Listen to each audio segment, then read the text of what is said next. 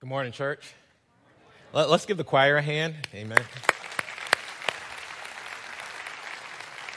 Did a, did a wonderful job, and I, and I always love hearing songs about the blood because, again, it's, not, it's only by the blood that we can obtain salvation. Amen. Uh, Hebrews 9:12 says that neither by the blood of goats and cows, but by his own blood, he entered in once into the holy place, having obtained eternal redemption for us. So truly, we thank God for the blood. Uh, for those of you, I think most of you know me by now, but for those who don't, my name is uh, Rico Patterson, one of the pastors here at the church. And as always, I just thank the Lord for the opportunity to share the gospel.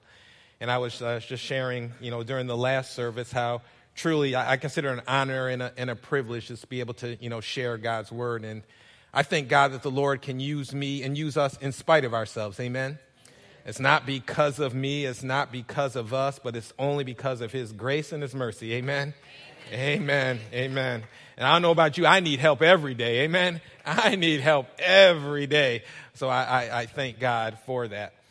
Uh, didn't we have a uh, wonderful series when we came out of First John? First John, that was a wonderful series. And, you know, I think every book in the Bible, many people believe that every book in the Bible has a, a key verse in it. And I think that uh, 1 John, the, the key verse is 1 John 5.13. And Randy spoke on, on that last week, but it says, uh, These things have I written unto you that believe on the name of the Son of God, that ye may know that ye have eternal life, and that ye may believe on the name of the Son of God. And so the theme of that book or that epistle was that the child of God can know that we have eternal life. And then evidence of that is that we now walk in love, we walk in obedience, and we walk in truth. But today we want to take a step back and talk about how we obtain that eternal life. And John talked about that some in that epistle, but that was not the theme of that epistle.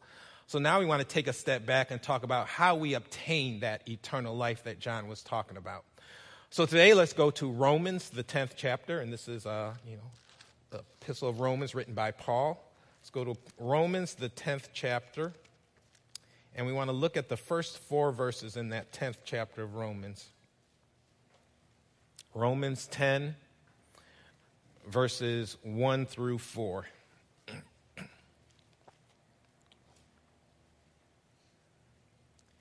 Here are a few more pages turning, so I'll give you a chance to get there. Amen.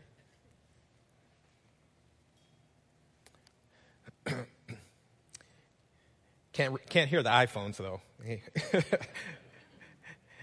All right, there it reads Brethren, my heart's desire and prayer to God for Israel is that they might be saved.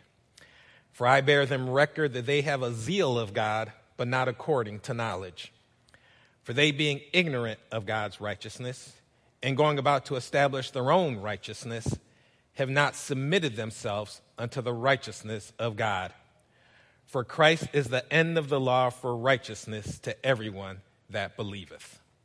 Let us pray. Heavenly Father, we just come to you, Lord, as humble as we know how, Lord. Just thank you, Lord, for this blessed opportunity to stand here this morning, Lord, as we prepare to deliver thy holy and thy most precious word. Lord, as I stand here, Lord, I just uh, realize, Lord, that I can do nothing on my own, Lord. I just need you for everything, Lord. So as the as as our Lord Jesus said that you know I am the vine, ye are the branches. He that abideth in me, and I in him, the same bringeth forth much fruit. For without me, ye can do nothing. So Lord Jesus, we realize without you, we can do absolutely nothing. But I thank God, as the Apostle Paul said, that I can do all things through Christ, which strengtheneth me. So, Lord, as I stand here this morning, Lord, I just ask for the filling of your Holy Spirit upon me, Lord.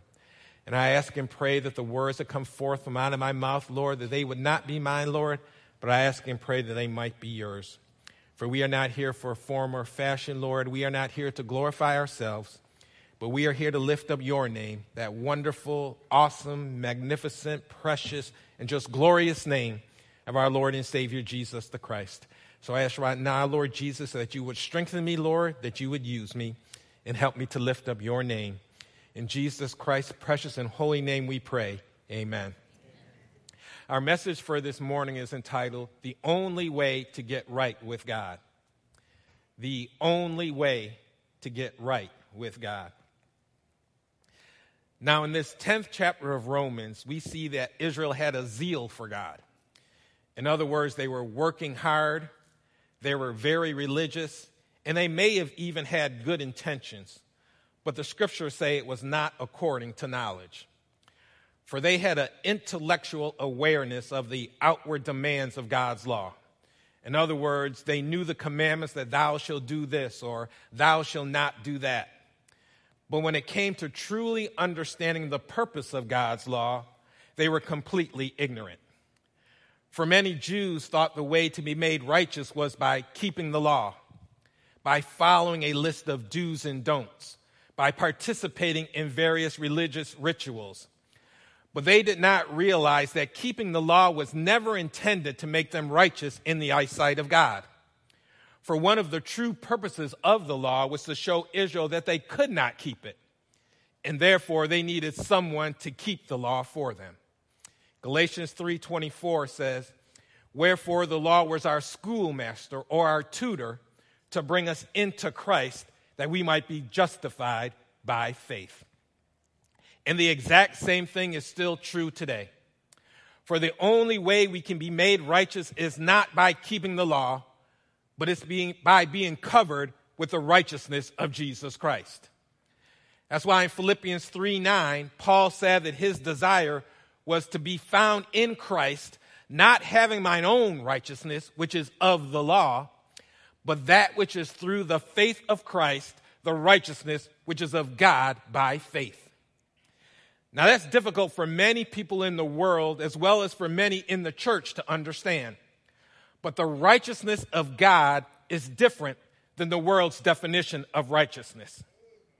If you look at Webster's dictionary, Webster defines righteousness as one standard, which is ethical, just, or good. And if you think about that definition, what that means is that everyone has their own personal standard of what's right and what's wrong. And that's one reason why there's so much confusion in the world as well as in many of our churches today.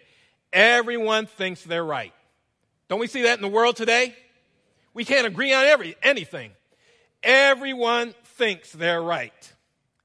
But the Bible defines righteousness as simply being right with God. And the only way we can get right with God is by putting on the righteousness of Jesus Christ. 1 Corinthians 1:30 says, Christ Jesus is made unto us wisdom and righteousness and sanctification and redemption. And what that tells us is we cannot make ourselves right. We cannot work ourselves right. We cannot get ourselves right. But the only way to get right is we must submit ourselves to Him. And that's why we need to always remember that Jesus Christ is the only way to get right with God. Now, as we take a closer look at our text, we see several different types of righteousness that Paul refers to. So today we want to look at three different types of righteousness that should be understood if we truly want to get right with God. First, let's go back to Romans 10:3. Romans 10:3 in the first part of that verse. And there it reads, "For they being ignorant of God's righteousness." And we're going to stop right there for they being ignorant of God's righteousness. So, the first thing we want to talk about is God's incomparable righteousness. And what that means is nothing can compare to it. God's incomparable righteousness. Now, Israel was inexcusably ignorant of God's righteousness because she tried to establish her own righteousness and, re- and refused to submit herself to the righteousness of God. For the Israelites tried to bring God's righteousness down to their own sinful level. And as a result, they thought that God was less holy than he truly was. But Israel did not realize just how righteous my God is. For God is righteous in his nature and will always be righteous. It is a fundamental part of his makeup. Psalms 145, 17 says, The Lord is righteous in all his ways and holy in all his works. Just as the sun cannot darken, God cannot act unrighteous. But righteousness or holiness is a part of God's inward character. It is a part of his very essence. Psalms 119, 137 says, Righteous art thou, O Lord, and upright are thy judgments. And throughout scriptures, God's holiness and God's righteousness is symbolized as light, blinding, unending, and undiminishing whiteness. 1 John 1 5, we just went through that. 1 John 1 5 says that God is light and in him is no darkness at all. John 8 12, our Lord said that I am the light of the world. In the 27th Psalm, David said, The Lord is my light and my salvation. Whom shall I fear? This light was so bright that it caused Saul to fall to the earth trembling when confronted with God's holiness and God's righteousness. And that gives us just a glimpse of just how righteous my God is. In the 65th Psalm, it says, By terrible things and righteousness will thou answer us, O God of our salvation and church. Because God is perfectly righteous, he must oppose, condemn, and punish sin wherever sin exists. There must be his uncompromising attitude towards it, for righteousness can have no fellowship with unrighteousness. And that's why, and this is hard to believe, that's why not a single solitary sin can be forgiven outside of Jesus Christ. For God's holiness demands perfection. And none of us, none of us are able to meet the perfect standards of a holy and righteous God. Amen? James 2:10 it talks about if we break one part of the law, just one part of the law, in thought, in word, in deed, one part of the law, we have broken the entire law and we are guilty before God. And that's why the awful lake of fire the coming wrath of the Almighty, the eternal punishment of hell, present no difficulties when we realize just how righteous my God is. Sadly, today many have experienced a loss of holy terror and reverence for God. Our great appreciation of God's love, God's mercy, and God's forgiveness in Christ, and that's a great thing. We should appreciate it. But unfortunately, many times it seems like it's allowed us to hide the awesome reality of God's holiness. Today it seems foreign to speak about God like Isaiah did in Isaiah 2:10 when he said, "Enter into the rock and hide thee in the dust for fear of the Lord and for the glory of his majesty." It seems foreign to speak about God like Job did in the 42nd chapter of Job when he said, I have heard of thee by the hearing of the ear, but now my eye seeth thee. Wherefore I abhor myself, I despise myself, and repent in dust and ashes. It seems foreign to speak about God like Peter did in Luke 5 8 when he said, Depart from me, for I am a sinful man, O Lord. However, the closer we get to God, the more we realize just how righteous God is and just how unrighteous we are. And that's why Paul, the great apostle, referred to himself as the chief of sinners. Think about it. Paul wrote 14 books of the New Testament, founded numerous churches, used mightily by God. Yet he referred to himself as the chief of sinners because he was so close to God, he realized his own unrighteousness. For God's unrighteousness is incomparable. Nothing can compare to it. And when we realize the truth of God's righteousness and that God demands perfection, then we also realize that we must come to God on His terms and not on our own. Amen? I'm going to say that one more time. When we realize the truth of God's righteousness and that God demands perfection, then we also realize that we must come to God on His terms and not on our own. And that's one of the reasons why I believe, believe it or not, Jesus Christ is typified by the sun. Everyone, take a look at the sun. Think about the sun. We're all familiar with the sun. But just as the sun is glorious, blinding, and the only source of light for this world, in the same way, the glory, holiness, and righteousness of Jesus Christ is blinding and one of a kind. And that's why we cannot obtain this righteousness on our own. Psalms 84 11 says, For the Lord God is a sun, S U N, and shield. Is that just a coincidence or is there some meaning behind that? Malachi 4 2, the Lord is called the Sun, S U N, of righteousness. And there's many other scriptures that say similar things. But I believe there's many ways, believe it or not, in which the sun typifies or is a picture of Jesus Christ. Now there's a table up here, and for those of you online, or, or you can also uh, access this online as well. Think about some of these ways. These are just some of these ways. There's only one sun in our solar system that gives light to the world. Well, there's only one son, S O N, who gives spiritual light to the world. 1 Timothy 2 5 says, There is one God and one mediator between God and men, the man, Christ Jesus. Think about the sun. The sun is pure, bright, and glorious. Well, the same thing is true of Jesus Christ. No one is pure, bright, and glorious as him. In Hebrews 1 3, he is called the brightness of God's glory. Without the sun, there is no physical life. Nothing can live without light from the sun. And, and I Googled that just to confirm that. Amen.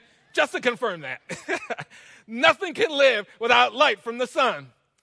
Well, there is no spiritual or physical life outside of Jesus Christ. John 1 4, it says, In him was life, and the life was the light of men. The sun gives light to the whole world. It shines upon the just as well as upon the unjust. Well, Jesus Christ is a universal light that's available to the entire world. John 8 12, he says, I am the light of the world. The sun is called a great light. Did you know that 1.3 million Earths can fit inside the sun? How's it even possible? That great ball of fire, 93 million miles away, is so large, 1.3 million Earths can fit inside the sun. It is truly a great light. Well, did you know that Jesus referred to himself as a great light? In Matthew 4 16, it says, The people which sat in darkness saw great light. And that's because he is great in power, great in wisdom, and great in righteousness. Think about this the sun has a pleasing and rejoicing quality about it.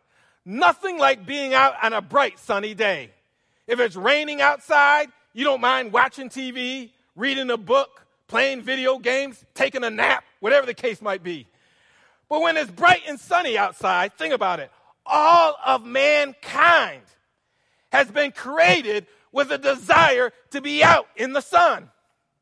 Ecclesiastes 11:7 says, "A pleasant thing it is for the eyes to behold the sun."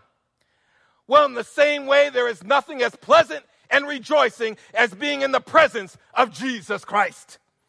David said in Psalm 16:11, "In thy presence is fullness of joy." And then the sun operates according to the matter that it shines upon. The sun will soften wax, but that same sun will harden clay. Well, in the same way, Jesus Christ offers life to some and death to others, depending upon the hardness of our hearts. 2 Corinthians 2:16 says, "To the one we are the savor of death unto death, and to the other the savor of life unto life." Who is sufficient for these things? And that's just a few things. I could go on. Everything in this solar system revolves around the sun. Everything revolves around Jesus Christ. My daughter Jessica told me that the gravitational force of the sun holds everything together. Colossians, the first chapter, verses 16 and 17, Jesus Christ is the one who holds everything together. You can't look at the sun in all of its glory on a bright sunny day. I tried it. Don't try it. They say you can hurt your eyes. But when it was first revealed to me, I, I tried to look at the sun on a bright sunny day. Couldn't do it. Couldn't look at the sun in all of its glory. Think about what Moses did. Moses said, Ask God, let me see you in all my glory. God says, You can't do that and live. He said, I'm going to hide you in a rock. I'm going to put my hand over you, and then I'm going to pass by. I'm just going to let you see my backside. we can't see God in all of his glory. Therefore, church, when we look at the sun, we should think of none other than Jesus Christ. And just like there is nothing like the glory of the sun, there is nothing like the glory, holiness, and righteousness of Jesus Christ.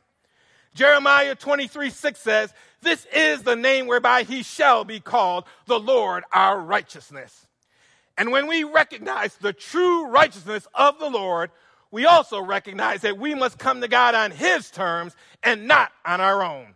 For God has an incomparable righteousness. Amen? Incomparable righteousness. And isn't that amazing? Just think about the Son, that being a picture of Jesus Christ. No one could do that but God Himself. Amen? The, the, as it says in, in, in the 14th Psalm, the fool has said in his heart that there is no God. Amen? All right, let's go back to Romans now. Romans, the 10th chapter. Let's go back to verse 3 again. Romans 10 3. And there it says, For they being ignorant of God's righteousness and going about to establish their own righteousness. We want to stop right there. For they being ignorant of God's righteousness and going about to establish their own righteousness. So, first we saw that God's incomparable righteousness, nothing can compare to it. Now we want to look at man's imaginary righteousness. Amen? Man's imaginary righteousness. Now, as we've already mentioned, Israel tried to establish her own righteousness by keeping the law.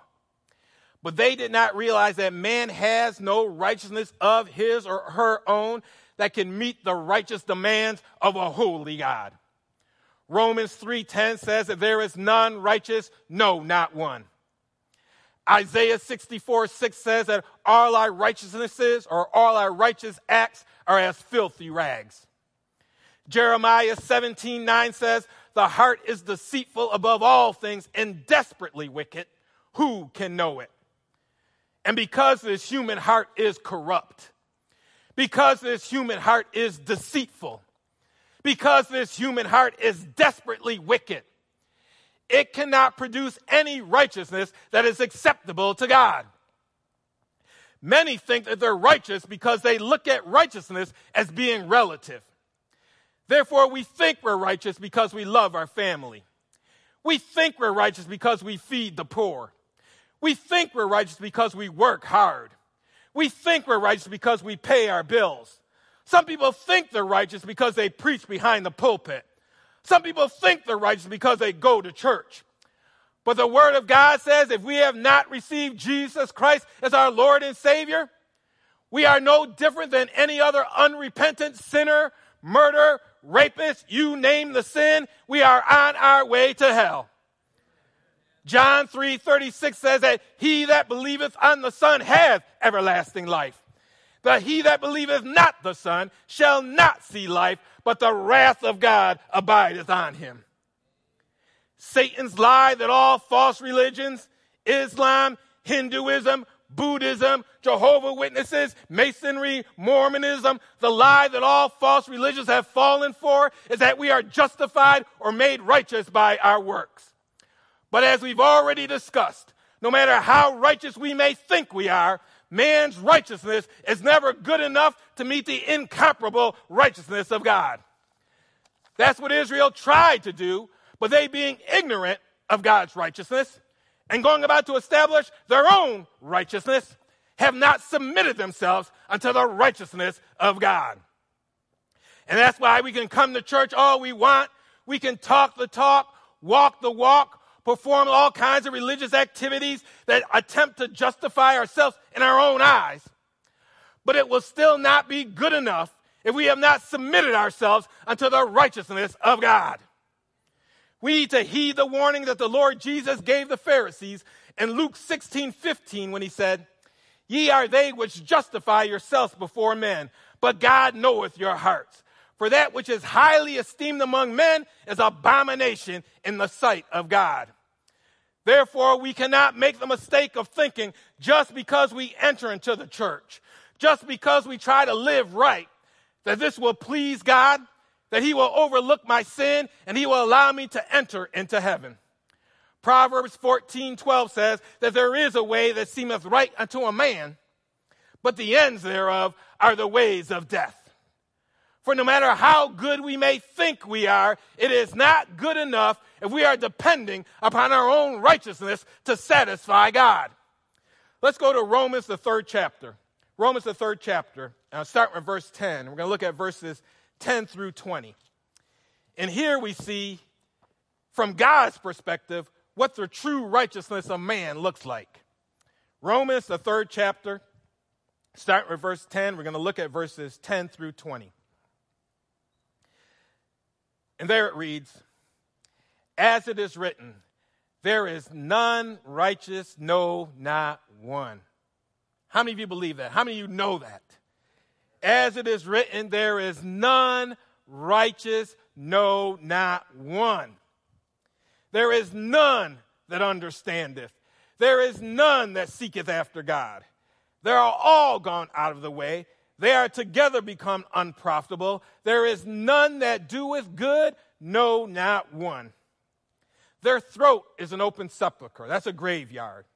With their tongues they have used deceit. The poison of asp is under their lips, whose mouth is full of cursing and bitterness.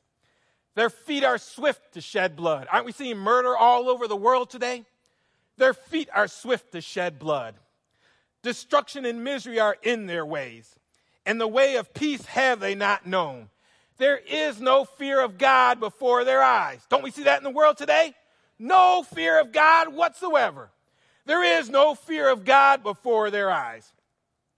Now we know that what things soever the law saith, it saith to them who are under the law, that every mouth may be stopped and all the world may become guilty before God. So the purpose of the law is to show us that we cannot keep it and we are guilty before God. Verse 20. Therefore, by the deeds of the law, there shall no flesh be justified in his sight, for by the law is the knowledge of sin. Church, that's the true state of all of mankind outside of Jesus Christ. But believe it or not, when we realize this, that's a good thing. Because if we want to be saved and used by the Lord, we first need to, need to recognize our own unrighteousness and that we need the righteousness of God. The prophet Isaiah realized this in the sixth chapter of Isaiah. For in the previous chapter, he pronounced six woes or troubles upon the nation of Israel for their terrible disobedience. But then in the sixth chapter, Isaiah was suddenly brought into the presence of the Lord. And when he saw God's righteousness, when he saw God's holiness, now he began to see his own sinfulness. And that's when he pronounced one more woe. But that seventh woe, that number of completion, that seventh woe, he pronounced on no one but himself.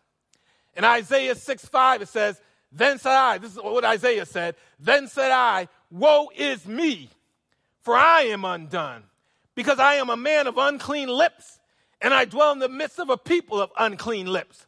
For my eyes have seen the King, the Lord of hosts. And, church, the same thing happens to us when we're brought in the presence of the Lord and we see God's righteousness and God's holiness.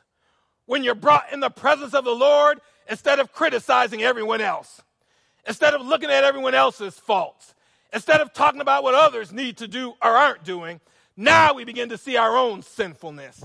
Now we begin to see our own unrighteousness. Now we begin to see our own filthiness. Now we begin to see the need to pass judgment on myself. When you're brought in the presence of the Lord, now we understand what Paul meant when he said, by the deeds of the law, there shall no flesh be justified in his sight, for by the law is the knowledge of sin. When you're brought in the presence of the Lord, you understand what David meant when he said, Wash me thoroughly from mine iniquity and cleanse me from my sin. When you're brought in the presence of the Lord, again, you understand what David meant when he said, Behold, I was shapen in iniquity, and in sin did my mother conceive me. But even though that might seem like a bad thing, that is actually a good thing. It's a great thing. For now we realize just how much we need the Lord. Therefore, don't fall into the same trap as Israel and that believing our own righteousness can please God. For man has an imaginary righteousness. Amen? Man has an imaginary righteousness. All right, let's go back to Romans now. We're going to wrap it up. Let's go to Romans, the 10th chapter, and look at verses uh, 3 and 4. And there it reads again For they being ignorant of God's righteousness and going about to establish their own righteousness, have not submitted themselves unto the righteousness of God. For Christ is the end of the law for righteousness to everyone that believeth. So, first we saw that God has an incomparable righteousness, nothing can compare to it. Then we saw that man has an imaginary righteousness. Amen? It's fake news. Amen? Man has an imaginary righteousness, no righteousness of his own. So if God has an incomparable righteousness, man has an imaginary righteousness, how can we meet the righteousness of God? Well, thanks be to God is through Jesus Christ's imputed righteousness. Amen? Imputed. And impute means to place on one's account. Amen?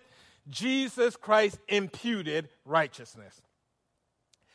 Now, when our text says that Christ is the end of the law for righteousness to everyone that believes, that simply means those who place their trust in Jesus Christ put an end, put an end to their attempts of trying to obtain righteousness through the law. For now we realize that righteousness only comes through the imputed righteousness of Jesus Christ. Now, impute means to credit something to something that they do not already have, to place on one's account. And a perfect example is in the book of Philemon. Book of Philemon, short book, one chapter, right before the book of Hebrews. But in that letter in which Paul wrote to Philemon, Philemon was a slave master, and the slave Onesimus had run away but he was converted under the teaching of Paul. Now, Paul encouraged Onesimus to return to the slave master Philemon. But in order to protect Onesimus, he wrote this letter to Philemon. And listen to what he said in verses 17 and 18. He says, This is what, what Paul says to Philemon. He says, If thou count me therefore a partner, receive him, receive Onesimus as myself. If he hath wronged thee or owed thee aught or owes you anything, put that on mine account. Would you believe it or not? Did you know that God has done the same thing for us who have received Jesus Christ as our Lord and Savior? When my Lord Jesus died on the cross, He paid our debt for us. And all the wrong that we've done, our Lord Jesus said, put that on mine account. But not only was our sin placed on His account, but when we believe in Him, his perfect life of righteousness is now placed on our account. James 2:23 says that Abraham believed God, and what it was imputed unto him for righteousness. It's just like when two people get married, and my, my life group has heard this many times. But when Tony and I got married, we became legally one. Amen? And any debts that I had now became her debt. So I had any bills, Luckily, I didn't have many bills. I don't think I had any. Did I have any, Tony? I don't think I had any bills. but I had any bills. If I owed anything legally, now she was also responsible for that. By the same token, if I had any assets, if I owed anything, that was now legally hers. Well, the same thing happens when we become betrothed, engaged, married to our Lord and Savior, Jesus Christ. We become one with Him. And now the debt that we owe, and I owed God my life because of my sin. The debt that I owed has been paid by my Lord and Savior Jesus Christ when he died on the cross for my sin. Amen? Amen. And then the beautiful thing about it is, and many people don't realize this, the beautiful thing about it, his assets, his perfect life of righteousness now becomes my righteousness. And that's why we've got to place our faith in Jesus Christ. Because He and only He can give us the righteousness that we need.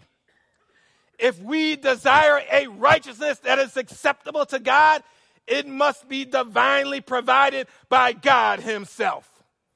And that's why we must turn away from our self righteousness unto Jesus Christ, who has made righteousness for us. Romans 3:22 says that we need the righteousness of God which is by faith of Jesus Christ unto all and upon all them that believe. And what that teaches us is that preaching won't get you right. Teaching won't get you right. Going to church won't get you right. Living a good life won't get you right. But the only way to get right is you must receive Jesus Christ as your Lord and Savior. Amen? Many times we make the mistake of trying to get right and then come to God. I did that when I before I came to Christ. I was working hard, just trying to live right, do the right thing, thinking that that could somehow please God. But what I learned eventually is the Lord said, "You first come to me, and I will make you right." Amen. Second Corinthians 5:21 says, "For he hath made him to be sin for us who knew no sin, that we might be made the righteousness of God in him." When God sees a child of God, he does not see our imaginary righteousness anymore, but instead he sees the righteousness of Jesus Christ. And because God has made us righteous, we are now perfectly righteous. We have the righteousness of Jesus Christ and know beyond a shadow of a doubt that we are blessed in him. Isaiah 61:10, and I, I love this verse. Isaiah 61:10 says, I will greatly rejoice in the Lord. My soul shall be joyful in my God. Why? For he hath clothed me with the garments of salvation. He hath covered me with what? The robe of righteousness. And that's why Jesus Christ is the only way. For all have sinned and come short of the glory of God. The wages of sin is death. Except you repent, ye shall all likewise perish.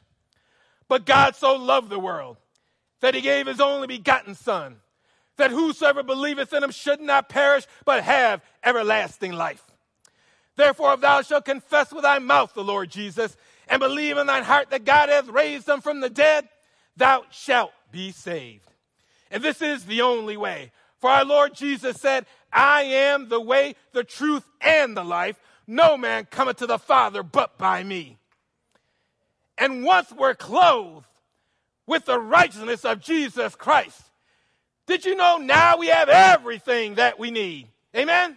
As Joshua just told me after the last service, it is finished, church. And now we have everything that we need. Look at what he said in his word. I know you can't look up all those, but in the 37th Psalm, it says, the, the salvation of the righteous is of the Lord. He is their strength in time of trouble. In 2 Timothy, it says that he shall deliver me from every evil work and shall preserve me into his heavenly kingdom. 41st chapter of Isaiah says, Fear thou not, for I am with thee. Be not dismayed, for I am thy God. I will strengthen thee. Yea, I will help thee. Yea, I will uphold thee with the right hand of my righteousness. Second Chronicles, it says, Ye shall not need to fight in this battle. Set yourself, stand ye still, and see the salvation of the Lord. You're going to have some battles in your life. You're going to have some struggles in your life. You're going to have some difficult times in your life. But ye shall not need to fight in this battle. Set yourself, stand ye still, and see the salvation of the Lord. 34th Psalm, it says, The young lions do lack and suffer hunger, but they that seek the Lord shall not want or lack any good thing. In the 30th Psalm, David said that weeping may endure for a night, but joy cometh in the morning. And in Romans 8:31 it says, if God be for us, who can be against us? That's why church. That's why church we have got to submit ourselves to Jesus Christ and be clothed in his perfect righteousness. For this is the only way to get right with God. Amen? The only way to get right with God. Amen. Let us pray. Heavenly Father, you are such an awesome God, Lord. And we just thank you, Lord, just for the truth of realizing that your son, Jesus Christ, is the only way to get right with God. You have an incomparable righteousness. Nothing can compare to it. And just as you look at the glory of the sun, your glory is even greater, Lord. And there is nothing can compare to your perfect righteousness. But yet man has an imaginary righteousness. We have no righteousness of our own that can meet the standards of a perfect and holy God. But I thank God for the imputed righteousness of Jesus Christ. Once we place our faith in you, that righteousness is now placed on our account, Lord. Lord, we thank you, Lord, for that wonderful, wonderful, wonderful blessing, Lord. And I just pray, Lord, if there's anyone under the sound of my voice, here in the sanctuary, online, Midlothian campus, anyone under the sound of my voice who have heard that and doesn't know Jesus Christ as their Lord and Savior, I just pray that even right now they might come crying out and say, What must I do to be saved? And prayerfully they will come to realize that the wages of sin is death, but the gift of God is eternal life through Jesus Christ our Lord. Lord, we just thank you, Lord, for you being the great God who you are. In Jesus Christ's name we pray. Amen.